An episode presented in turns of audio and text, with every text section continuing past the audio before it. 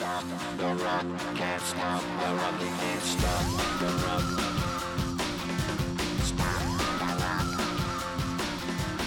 Hello, everyone, and welcome to Toronto Rock Total Access. I am Mike Hancock, and thanks a lot for joining us this week. It is about time.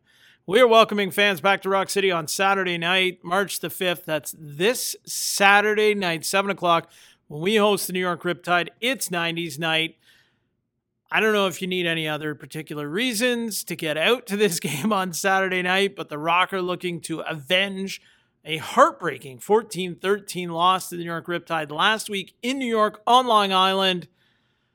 They get that chance this Saturday night, 7 o'clock in Rock City, 90s night. I don't think, I don't know, the excitement level right now around the Toronto Rock Athletic Center, the Toronto Rock office, around Rock City, the fan base, everybody is absolutely pumped to get back into the arena this weekend and play in front of fans. And I think, as you'll hear Reed touch on in our interview, and that is Reed Reinhardt, that's who our guest will be this week. You'll hear Reed talk about just how important it is uh, to the guys and, and how much it means to them to be back playing in front of you the fans of the Toronto Rock this Saturday night at First Ontario Center in Hamilton. Should mention right off the top, grade seats are still available. Things are moving quickly, and the lower bowl is trending towards being full. So you're going to want to get those tickets as soon as possible. You can go to torontorock.com, click on that tickets menu drop down, and you'll see a whole bunch of options. You'll see the 90s night pack there. You'll see the welcome backpack if you're interested in committing to come to the rest of the regular season games. Fantastic deal there if you want to take advantage of the welcome backpack. Um, you've also got, you know, single game tickets. You can just pick a couple seats, buy them on Ticketmaster, and away you go as well. There's the family pack, which includes four tickets, four soft drinks, two popcorns for just 120 bucks. So amazing deals. And that's all in that number. Same thing with the 90s night pack. No additional fees on top of that. That's two tickets and two fanny packs for 60 bucks. So those two deals are phenomenal. Great way to get into the building, either with a little bit of rock swag with the 90s night pack or with some food and beverage with the family pack. So opportunities, options, as we said earlier in the week, more options than you can shake a lacrosse stick at. It's all there at torontorock.com. And when you get into that tickets menu, you can select uh, any one of a number of different options that will suit you.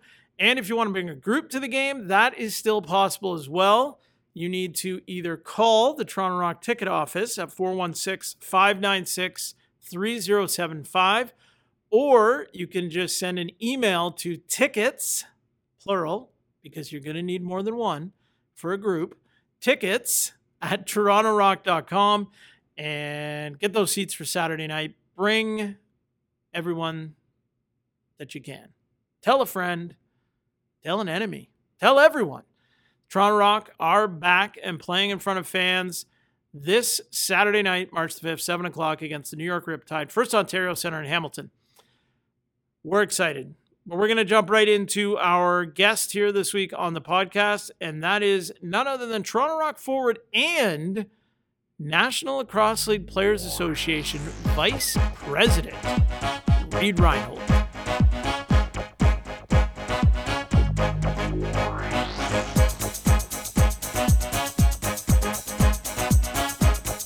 Welcome back to Toronto Rock Total Access. I'm Mike Hancock, and I'm currently joined by Toronto Rock forward Reed Reinhardt. Reed, how you doing today? Doing pretty good, thanks. How about you? I'm doing well, and this is a big deal for you, obviously. First time on the pod, I believe. Yeah, I think it is. Very impressed with the setup. yeah, you got a lot going on here.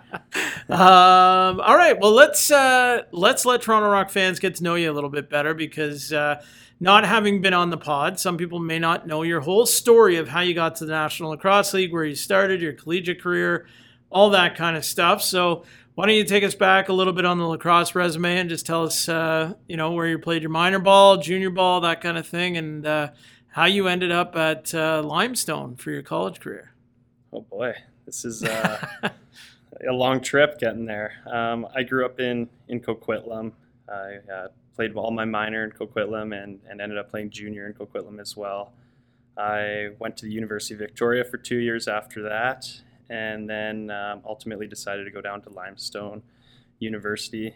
Um, unfortunately, I didn't get drafted when I uh, entered the draft in the NLL.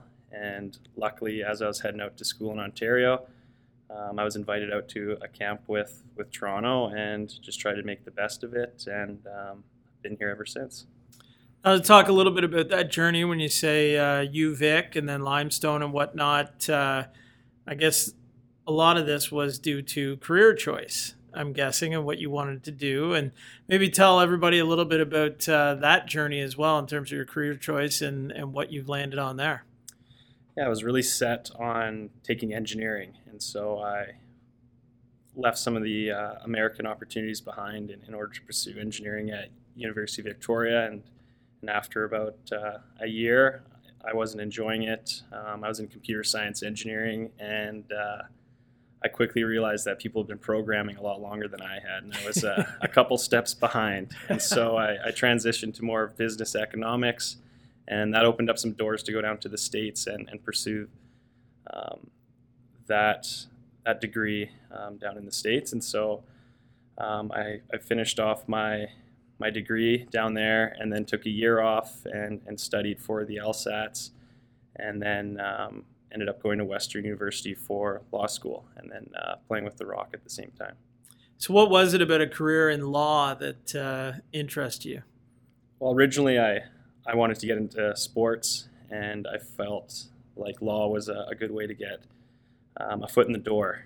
Um, I know a lot of agents and, and, team executives and things like that had law degrees, and so I, I wanted to be able to try to get a law degree in order to, to get in. And and so far, I I completed my articling, um, wrote the bar, and then um, I was elected the vice president of the Players Association, and, and I've been doing that ever since. And that's truly something fascinating because I don't know how many players are actively playing and have an active role in their players association the way you do in professional sports. Are there other athletes in other sports that are in similar situations as you or um, is lacrosse super unique that way? not not to the same degree. Um, the the NBA has their their president and vice presidents be active players, um, and so that's where Zach Currier and I first kind of got the idea that this is something that we can do, and, and our interests will be aligned with the players, and it and it gives us a bit of a unique perspective because we are our boots are on the ground, we're in the locker rooms, we're firsthand at all the issues, and so we thought um, we were we were in a good position to take over those roles. So when you're going into this role and you're talking about you know your vision and everything being aligned with the players, being that you guys were current players, what are what are the key things going into something like this that you want to want to tackle over your tenure here as VP of the NLLPA? I mean, we can even talk about that, even the the name change too. What was uh, what was behind that?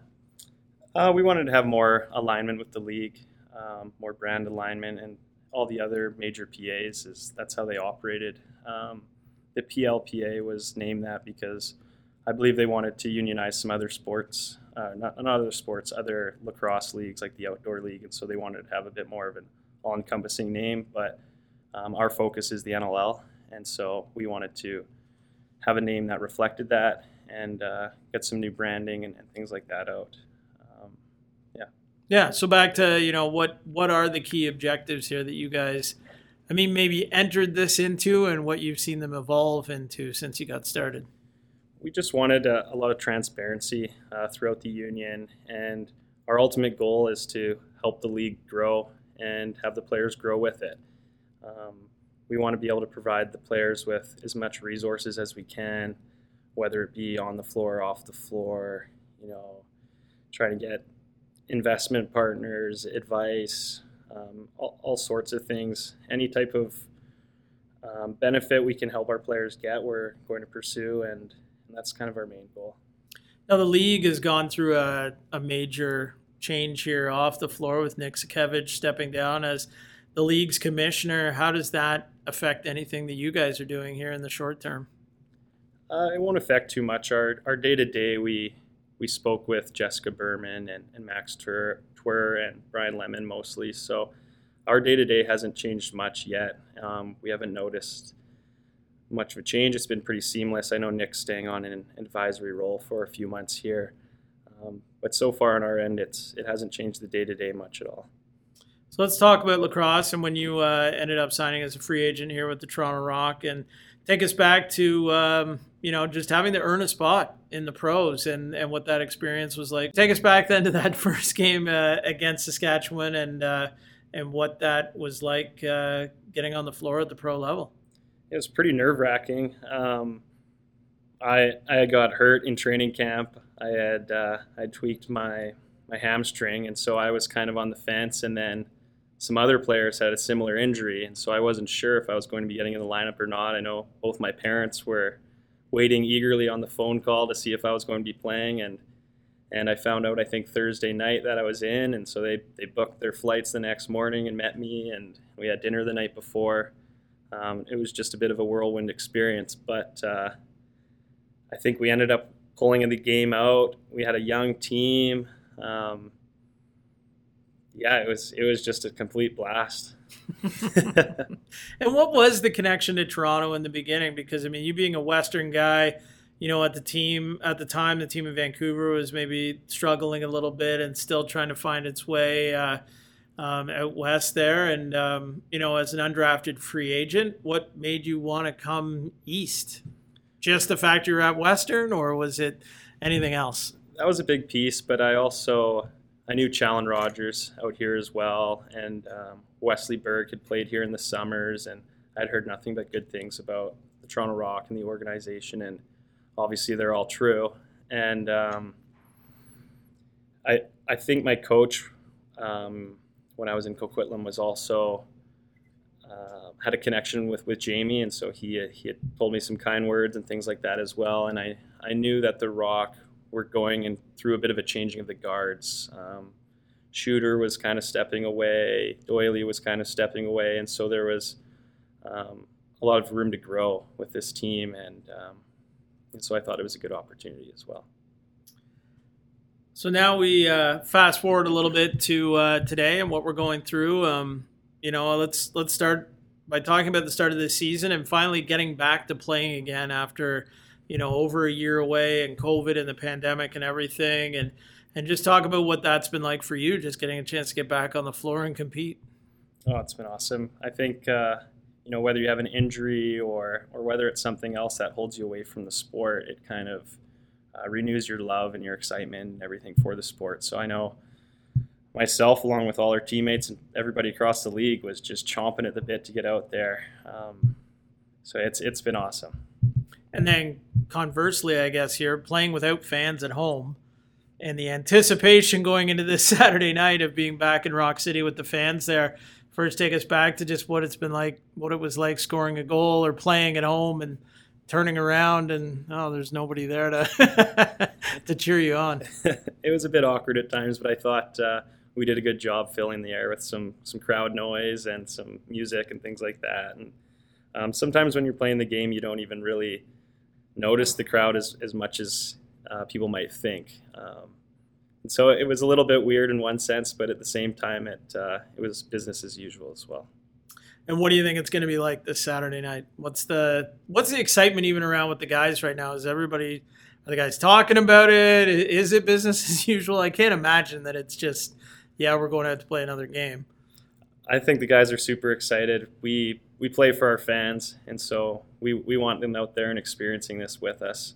Um, and it's 90s night, and I know all the guys are, are eager about that. We don't necessarily have to wear suits this this weekend, and so I think guys have been having some fun thinking up some outfits and things like that, and different facial hair things to do, and and all sorts of different stuff. I know the music will be good, and yeah. and I'm a '90s kid, so I, I love it. I can't wait for it. Is there anything you can tease, let out of the bag here that we might see on Saturday night from? And I'm interested about the facial hair thing. I mean, is this something you can turn around on, on short notice, or? Well, me personally, no, but because I don't grow much facial hair. But uh, some of the guys with beards, I heard Challen talking uh, talking about some creative ideas that he might have. Adam J might get a little crazy with his hair. I, I don't know. We'll see. all right. Well, this is going to be exciting. Make sure everybody's dialed into all the Rock social channels to uh, catch those photos and videos coming into it. And uh, we do have to talk even more so about the actual lacrosse on the floor. And last week in New York, a game that. Uh, you know, I think in some ways everybody wants to forget, but at the same time you can't forget because you need to learn from uh, from games like that and experiences like that. So maybe break it down for us what you saw in that game. One that uh, it seemed to start kind of. You don't want to say easy necessarily, but two quick goals by Tom, and I think everybody's probably feeling pretty good at that point. And then uh, it turned into a bit of a dogfight from there. Yeah, we knew they were a, a strong team, and their record didn't necessarily reflect. Um, their ability because there was a ton of one goal losses, overtime losses, and, and, things like that. And so we went in there respecting our opponent. Um, but we had a lot of good looks early, and we didn't capitalize on all of them. And, and maybe the game would be different if we did. But uh, it was a weird one. It was back and forth. We were we were working hard, but just just things didn't. You know, the whole game didn't come together the way we were hoping, and um, luckily, like you said, it's it's a learning experience, and we have them again this weekend. And so after a loss, if you get to play the same team the next weekend, that's exactly what you want. Um, so I think everybody's has a renewed fo- renewed focus this week and uh, is ready to go. So fans were watching the game. Late in the game, there was a call in the corner, I believe. Someone who shall remain remain nameless might have been pretty upset about it. What what I have never seen Reid Reinhardt so mad. uh, I think I think part of my anger is just missing the shot to begin with, but uh, yeah, the the player had covered the ball with his hand, and the uh, the ref allowed them to call a timeout, and so I was a little bit upset about that. Needless to say, you disagreed. I disagreed with the call. that was good to see. It was kind of it was entertaining. You know, it was frustrating probably at the time, but it's good we can look back and uh, laugh a bit about it. But so now you come in and and maybe just talk about you know a little bit about how great it is in some respects to be able to play that team again just seven days later and, and perhaps not only prove to the league, but hopefully prove to yourselves that that wasn't the Toronto Rock maybe that they saw in that last game against New York. Yeah, exactly. Um, it's it's nice because your your preparation doesn't change a whole lot. You usually will watch our past game and then we'll watch the other team's past game, but those games are the exact same. So um, I guess it cuts down a bit of our scouting and, and that type of stuff. But um, I think we know what we need to do. We know how how they're going to play. We need to be more defensively responsible uh, as an offense and um, and all those types of things.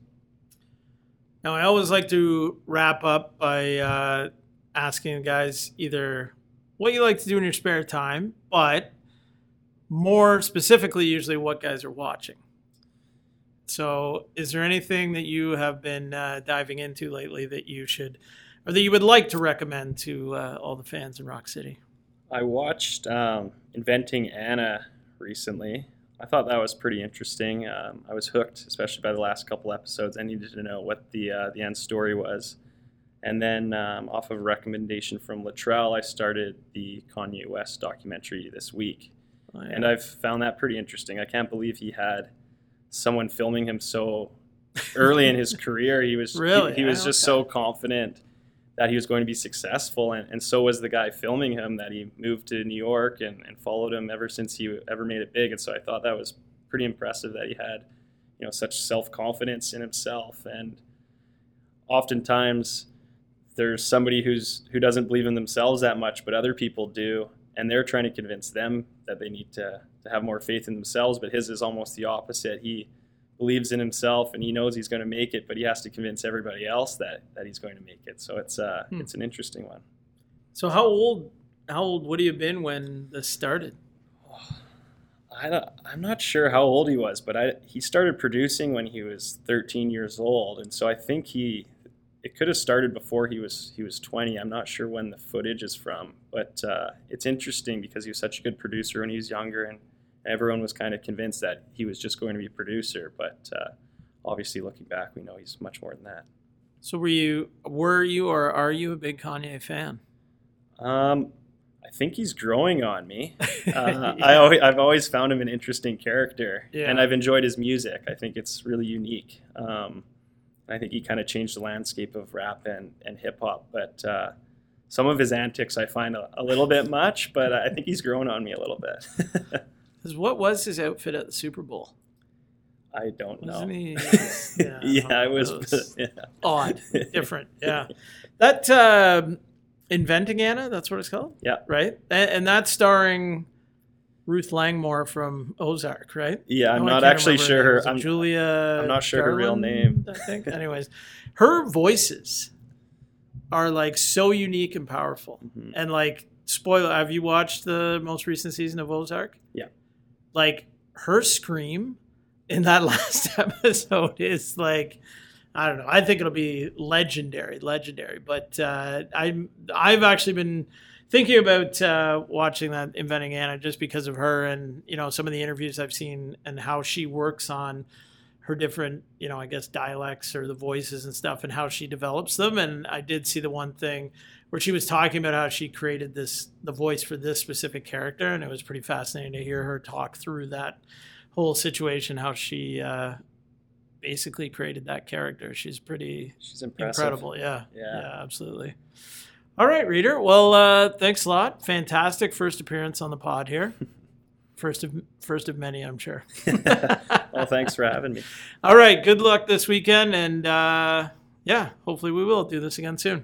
Hope to see all of Rock City out there. there we go. There's the call from the vp of the nll players association so you want to listen to that guy. All right that was reed reinhardt of the toronto rock. We'll take a short break here on toronto rock total access and be back to wrap it up in a moment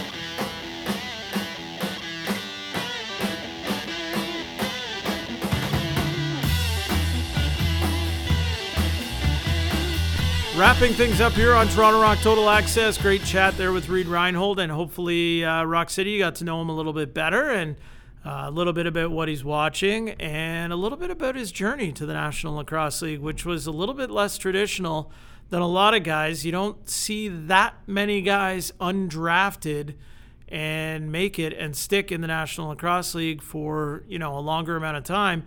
And the Toronto Rock have a few guys like that. Brandon Slade, undrafted. Reed Reinhardt, undrafted. Another really good guy who was undrafted, Tom Schreiber. So the Toronto Rock have done a pretty good job of finding those diamonds in the rough and, uh, you know, turning them into uh, great professionals.